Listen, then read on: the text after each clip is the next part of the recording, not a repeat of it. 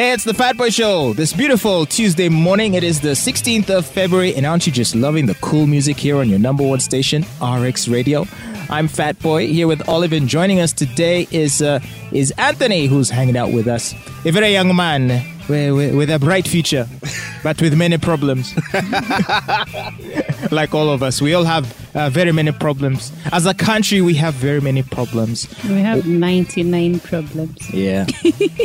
and uh, one of the problems that disturbs us the most is, of course, as you know, corruption. Yeah. And so, in order to combat corruption, the government had this brilliant idea. They said, let's create this thing called an, the Inspectorate of Government. Hmm? And then we appoint an Inspector General of Government who would oversee this institution and who would be keeping an eye open out for any corrupt uh, officials uh, in the public sector, hold them to account, and so on and so forth. And for the most part, it's not really amounted to much. We've seen the swindling of funds continue, the embezzlement of public resources just go on without any interruption. And we've often found ourselves left one, you know, we've been left wondering whether or not uh, we're here just wasting time. Well, here's a piece of good news for you in case you are feeling doubtful of the Inspectorate of Government. Well, they have seized properties valued at over 10 billion shillings in a bid to make corruption risky and prevent public officials from illicit enrichment. The Deputy Inspector General of Government, George Bamugemereire, said that in one year, the inspectorate had confiscated the corrupt officials' properties worth 5.3 billion shillings and put restraining orders on properties worth 4.7 billion shillings. This, in addition to 1.5 billion shillings that was recovered through the sale of property deposited on the inspectorate's assets recovery account.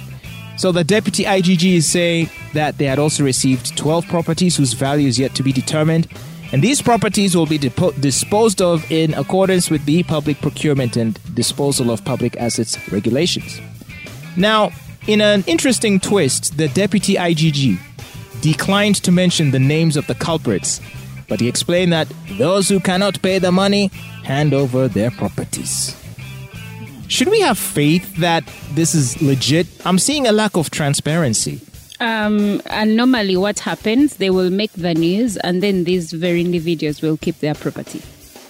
Because why wouldn't they tell us who these people are? If you're being Right. transparent and there is a development that the citizenry should be interested in, why are you keeping names uh, uh, in an envelope? Why are you hiding them? And wouldn't these instances lead to prosecutions? I mean, like, are you just going to come to me and say, hey, Mr. James, you stole money, so you're going to have to hand over the property? And then I hand over the property, and then that's where it ends? I mean, if I'm deemed to be guilty of uh, embezzlement, surely that's grounds for uh, prosecution. I think uh, I think that's the process they use. Probably here, he was just trying to tell the end of the, The end, what happens in the end. Oh, I see.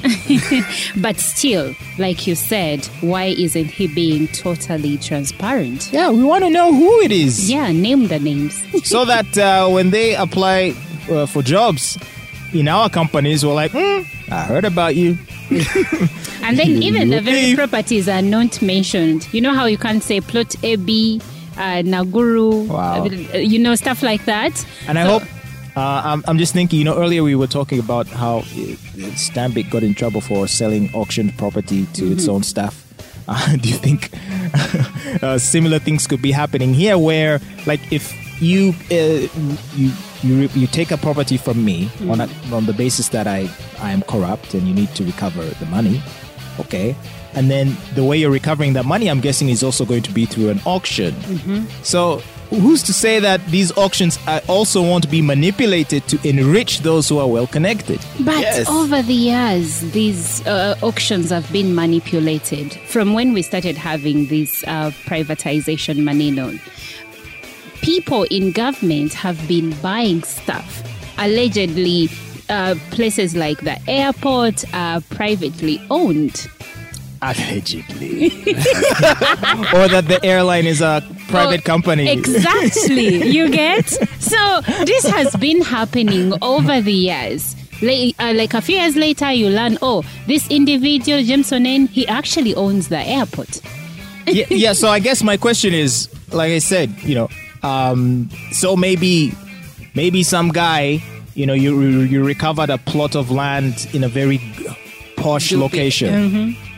So of course, a lot of the vultures in the same system are going to be contacting the IGG saying, "Hey, uh, can I buy it?"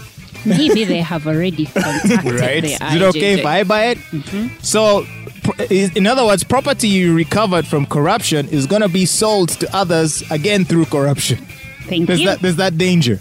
Thank you. And without transparency, uh, it, it'll be very difficult to ascertain. Tell me where the property is so that if I hear tomorrow that it's been acquired by yet another public official, I get to ask where he got that money. Well, they are keeping things under wraps because uh, the rate at which letters are leaking. hey, and this, and you know what's so funny is that a lot of these letters leak because of disgruntled people who are maybe left out of these deals. That's right. the deals, that's yeah. So they're, It they're, alone. So they're, they're eating themselves. There's a certain beauty to that, I think. yeah.